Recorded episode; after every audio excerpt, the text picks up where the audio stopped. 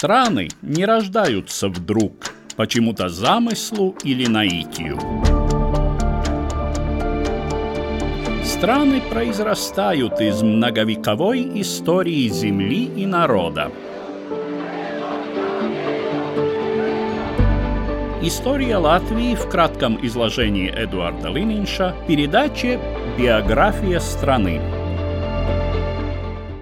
11 ноября 1919 года звон церковных колоколов Риги сообщил горожанам, что столица молодой Латвийской республики освобождена от неприятеля. Разбитые части так называемой Западной добровольческой армии, примерно за месяц до этого устроившие нападение на город и превратившие Даугаву в линию фронта, теперь отходили к Ялгове. Это была важнейшая победа недавно сформированной латвийской армии. Одержанная в основном собственными силами и умением под политическим руководством Временного правительства Латвии. Поэтому именно 11 ноября впоследствии стал днем памяти героев, павших в боях войны за независимость, а в более широком смысле всех, пожертвовавших своей жизнью ради свободы Латвии и латышского народа. Писатель и политик Карлис Скалбе в статье в газете «Яунакās ziņas» в 1920 году провел символическую параллель между боями за Ригу осенью 1919 и поединком на скале над Даугавой Лачплесиса, титульного героя одноименного эпоса Андрейса Пумпурса, с черным рыцарем, воплощением чужой порабощающей силы. Отсюда название Дня памяти 11 ноября Лачплеша Диена, День Лачплесиса. Однако до окончательной победы армии Латвии еще предстояли упорные бои за Ялгову, главный опорный пункт армии Бермонта. Временное правительство Латвии ставило задачу освободить город к 18 ноября, первой годовщине основания Латвийской республики. Однако этот срок оказался нереальным. Более того, именно утром 18 ноября силы бермонтовцев развили мощную контратаку на широком фронте у рек Иецова и Мисса. Сам Павел Бермонт 17 ноября подал в отставку – и командование перешло к командующему силами Германии в Балтии генералу Вальтеру фон Эберхарту. Тем самым западная добровольческая армия официально перешла в подчинение правительства в Берлине.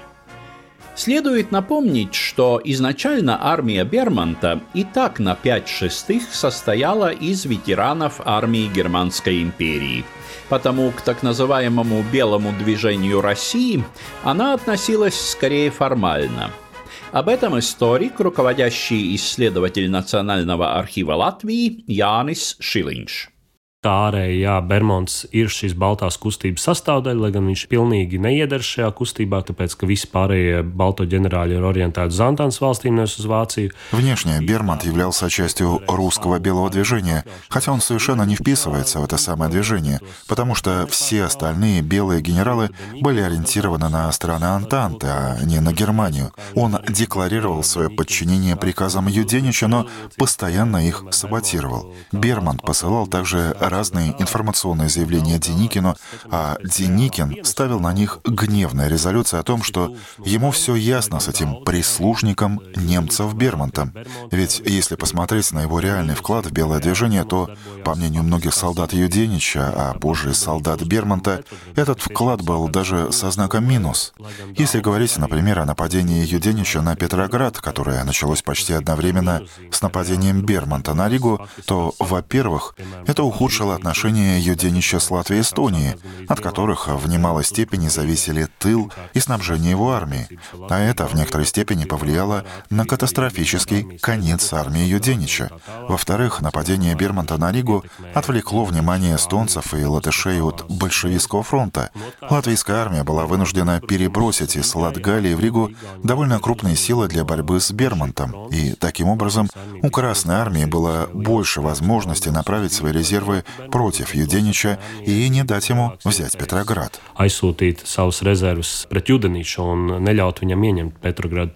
Тем временем, пока главные силы бермонтовцев вели бои в Пардаугаве, а потом под Елговой, еще одна часть той армии атаковала Лепаю. Это был так называемый Фрайкор Плеве – примерно 3000 немецких добровольцев под командованием капитана германской армии Карла фон Плеве. Рассказывает военный историк, исследователь Центра безопасности и стратегических исследований Латвийской национальной академии обороны Валдис Кузминс. Ja mēs skatāmies, kas tad bija tas uzbrukumā mērķis, tad es personīgi neesmu redzējis tādu izklāstu, ka mēs gribam ieņemt Liepā, jo mēs ar to sasniegsim to un to un to. Если посмотреть на предполагаемую цель нападения, то я лично не видел такого заявления, что мы хотим захватить Лепую, ибо таким образом мы добьемся того-то и того-то. Из различных описаний складывается впечатление, что здесь атака ради самой атаки. Данное обстоятельство также указывает на дезорганизацию всей этой армии как таковой — Захватив Лепу, немцы вступили бы в прямое военное противостояние с английским флотом с его 62 корабельными орудиями. Что они предполагали делать в таком случае? Но бой был довольно серьезным. План латвийской армии заключался в использовании взорванных фортов старой Лепойской крепости. Лепойская морская крепость была построена в XIX веке, но еще до начала Первой мировой войны было установлено, что крепость не сможет выполнять свою функцию. В результате большая часть укреплений фортов была разрушена путем взрыва, но те разрушенные форты стали зоной боевых действий в 1915 и в 19 и в 1941 годах. А если посмотреть на ход боев, то во всех этих случаях он фактически одинаков. Железобетонная конструкция, даже если она разрушена, гораздо лучше подходит для обороны, чем простая яма в земле, которую мы в пылу разговора называем траншеей. Во всех случаях нападающий приближается к фортам, старается изолировать и блокировать их, перебраться через защитный ров и тем самым заставить защитников отступить. Un šajā gadījumā šis vācu uzbrukums pirmais bija 4. novembris, un spēku koncentrācija prasīja viņiem desmit dienas, kas arī ir nenorāda uz плеви как талантīgi каравадони. Первая немецкая атака состоялась 4 ноября, но была отбита. Немцам потребовалось 10 дней, чтобы сосредоточить свои силы для следующей атаки, что тоже не очень лестно говорит о таланте полководца Плеве. 14 ноября начало атаки оказалось для немцев успешным. Северный форт был захвачен, и оттуда атака продолжилась в направлении Коросты. В Коросте расположился резерв латвийской армии, который успешно контратаковал и отбросил немцев. Для обеих сторон в этих боях характерно число пропавших без вести, в несколько раз превосходящее число погибших. Создается впечатление, что с обеих сторон это была не целенаправленно организованная, спланированная и осуществленная операция, а атака плохо подготовленных и по-разному сгруппированных подразделений, когда многое определяется героизмом, стойкостью и опытом каждого отдельного солдата. Немаловажной являлась и поддержка флота Антанты, которая была весьма эффективной. После однодневного сражения 14 ноября стало ясно, что Лепая останется в руках армии Латвии. Началось отступление группы Плевы, которая с потери Елговы уже превратилась в хаотичное бегство. Jau Jālgavas zaudēšanu un visu atkāpšanos, pārvēršas faktiski haotiskā bēgšanā. Как указывает Валдис Кузминс, атака Фрайкора Плеве на Лепаю была лишь самым заметным эпизодом того военного сумбура, который царил в Курземе осенью 1919 года, когда эту часть Латвии по-настоящему не контролировала ни одна сила. Kuldīgā ir Berdinga brīvprātīgo vienība, kas tur ir kopš 1918. gada decembra. В Колдыге находился добровольческий отряд Бердинга, действовавший там с декабря 1918 года. В январе 19 после нападения большевиков отряд был вынужден покинуть Колдыгу, а в феврале бойцы вернулись снова. Они там жили, им нравилось, они основали свою комендатуру, создали собственную полицию, и у них существовал свой порядок. Сохранили сохранился документ, описывающий то, как в конце февраля, в марте и апреле 1919 года латышский комендант пытался установить там свой порядок. Но Бердинг на это ему указал, перефразируя «Спасибо за заботу, но Кулдыга — это наш город, и правила игры здесь устанавливаем мы». С одной стороны, мы можем воспринимать это как зловещий немецкий план оккупации Курзамы, но с другой стороны, это был никудышный план. На самом деле, такой вот отряд Берзинга был бы нужен армии Бермонта где-то около Слоки или поместья Дамме на территории нынешней Имонты, когда дела обстояли плохо. Но Берзинг относился к тому отряду как к своей частной собственности. Un šī kara darbība kurzemē no latviešu puses ir diezgan līdzīga. Šeit ir vesela rinda komandatūrām. И здесь очень похожи боевые действия в Курзаме с латышской стороны. Здесь существовал целый ряд комендатур и формировались разные партизанские отряды. Например, кавалерийский командир Домбровскис, очень известный офицер Первой мировой войны, сформировал собственный партизанский отряд и начал свою небольшую частную войну против армии Бермонта, тоже не очень согласовав все это с общим замыслом латвийской армии. Этот военный хаос с Курзамой мы можем увидеть из документов в Латвийском государственном историческом архиве, которые правительство Латвии тогда попыталось обобщить как ущерб, причиненный армией Бермонта. Там видно, что происходили совершенно хаотичные поборы. Есть документы, выданные некими немецкими офицерами насчет реквизированных дров или лошадей. Латвийская армия тогда интерпретировала это как грабеж, но для солдат, которые воюют, война их хлеб насущный. Близится зима, и им нужно как-то обеспечивать свое существование. В этом хаосе в Северной Курзаме участвует также третья сила — красные партизаны под командованием Карлеса Кретулеса. Они были ближе всего к современному понятию партизан, в том числе пользовались относительно большой поддержкой местного населения. И немецкие, и латышские части долго и с переменным успехом пытались их выловить. Вечером 18 ноября генерал Эберхард направил телеграмму главнокомандующему вооруженных сил Латвии генералу Балодису с предложением начать переговоры о перемирии. Временное правительство Латвии решило не реагировать на предложение и продолжать свое наступление. 21 ноября командующий железной дивизией майор Бишев под угрозой окружения отдал приказ оставить Ялгову, тот же день в город с разных направлений вошли части латвийской армии. Тем временем, параллельно военным действиям, развивался дипломатический процесс, имевший весьма далеко идущие последствия.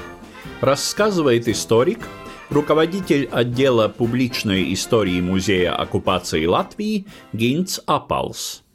Tajā brīdī, kad Bermuda spēki tiek sakauti, beigās, Tad faktiski Vācijas valdība paziņo, ka viņa ģenerāļa Eberharda personā pārņem atpakaļ Vācijas pakļautībā tos Vācijas pilsoņus, kur bija dienējuši Bermudas spēkos. В тот момент, в конце ноября, когда силы Бермонта потерпели поражение, правительство Германии в лице генерала Эберхарда фактически объявило следующее. Оно возвращает под власть Германии всех немецких граждан, служивших в войсках Бермонта. В то же время Германия немедленно предложила латвийскому правительству перемирие, чтобы этих немецких граждан можно было вывести мирным путем с территории Латвии в Восточную Пруссию. Латвийское правительство не ответило на предложение о перемирии, а вместо этого переспросило, действительно ли генерал Эберхард принял эти части Бермонта в подчинении Германии. Когда был получен утвердительный ответ, тогда 25 ноября нотой, которую подписал Зигфрид Анна Мировец, Латвия объявила Германии войну. В ноте излагались причины, а также требовала, чтобы Германия выдвинула свои официальные условия перемирия. Германия со своей стороны с этим не торопилась. Это очень интересная ситуация, ведь Германия на протяжении долгого времени никогда не признавала, что находилась в состоянии войны с Латвией. Un vispār Latvijas rīcība šajā situācijā ir mazliet ekstravaganta. Действия Латвии в данной ситуации несколько экстравагантны, если принять во внимание тот факт, что Литва, будучи в очень похожей ситуации, никогда не объявляла Германии войну. Зачем Латвии понадобился такой шаг? Об этом писал, правда, несколько спекулятивно профессор Инесис Фелдманис. Намерение латвийского правительства на тот момент состояло в улучшении своего международного положения. Ситуация, когда Парижская мирная конференция не признала независимость Латвии, когда Антанта продолжала считать, что номинальный суверенитет на этой территории имеет Россия, то, объявив войну Германии, Латвия позиционировала себя членом победившей коалиции, чтобы встать рядом с теми странами, которые подписали Версальский договор с Германией как победители. К сожалению, эта комбинация себя не оправдала. Германия просто не признала, что когда-либо вела войну с Латвией и что несет ответственность за авантюру Бермонта.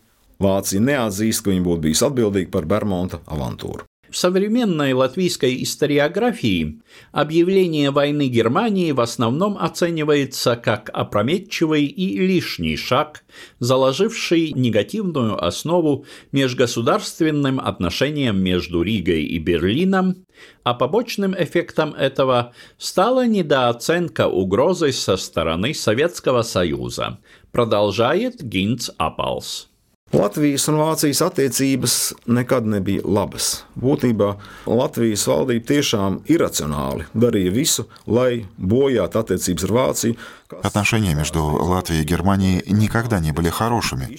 По сути, латвийское правительство иррационально делало все возможное, чтобы испортить эти отношения. Это удивительно, ведь можно было поучиться на том, что решающей силой в борьбе с русским коммунизмом, геополитически и в военном отношении, была именно Германия. И без этой силы невозможно будет противостоять агрессивной тенденции русского коммунизма также и в среднесрочной и в долгосрочной перспективе. Латвийское правительство успешно игнорировало это в течение следующих 20 лет, а также игнорировало факт, что Германия была наряду с Великобританией крупнейшим экономическим партнером Латвии. Тенденция во многом основана уже на процессах всего XIX века, когда движение латышского пробуждения стремилось к переделу политической и экономической власти балтийской немецкой знати. Здесь зародилась общая тенденция германофобии, которая отождествляла балтийскую знать со всеми балтийскими немцами, да и со всеми немцами вообще. Эта тенденция германофобии на самом деле в долгосрочной перспективе оказалась очень вредной. Un šī ģermanfobijas tendence īstenībā ilgā termiņā ir ļoti kaitīga. Финал Бермонтиады был ознаменован попытками Антанты все-таки сохранить западную добровольческую армию для борьбы с большевизмом в России, в чем особенно был заинтересован Париж. Франция являлась главным кредитором рухнувшей Российской империи и еще надеялась на ее восстановление. Однако эти надежды как раз в то время стали улетучиваться. В октябре 1919 под Орлом поражение потерпела двигавшаяся на Москву армия генерала Деникина, а под Петроградом была разгромлена армия генерала Юденича. Кстати, в обоих случаях довольно заметную роль сыграли части латышских стрелков Красной армии – еще 30 ноября специальная комиссия представителей стран Антанты под руководством французского генерала Анри Альбера Нисселя настаивала на прекращении военных действий армии Латвии против Западной добровольческой армии. Но уже в последующие пару дней последние части бермонтовцев покинули территорию Латвии. С середины ноября наступление против немецких и русских частей на западе Литвы развернула также армия Литовской республики, одержав победу в боях за железнодорожный узел Радивилишкис. После вмешательства комиссии Нисселя активные боевые действия были приостановлены, и к середине месяца литовская армия вышла к границе с Германией. С окончанием Бермонтиады были перечеркнуты экспансионистские планы в Балтии, вынашиваемые отдельными кругами Германии, а для Латвии первоочередной снова стала задача, отодвинутая авантюрой Бермонта на второй план – освобождение Латгалы от власти большевиков. Биография страны История Латвии в кратком изложении Эдуарда Лининша – по субботам в 15.05.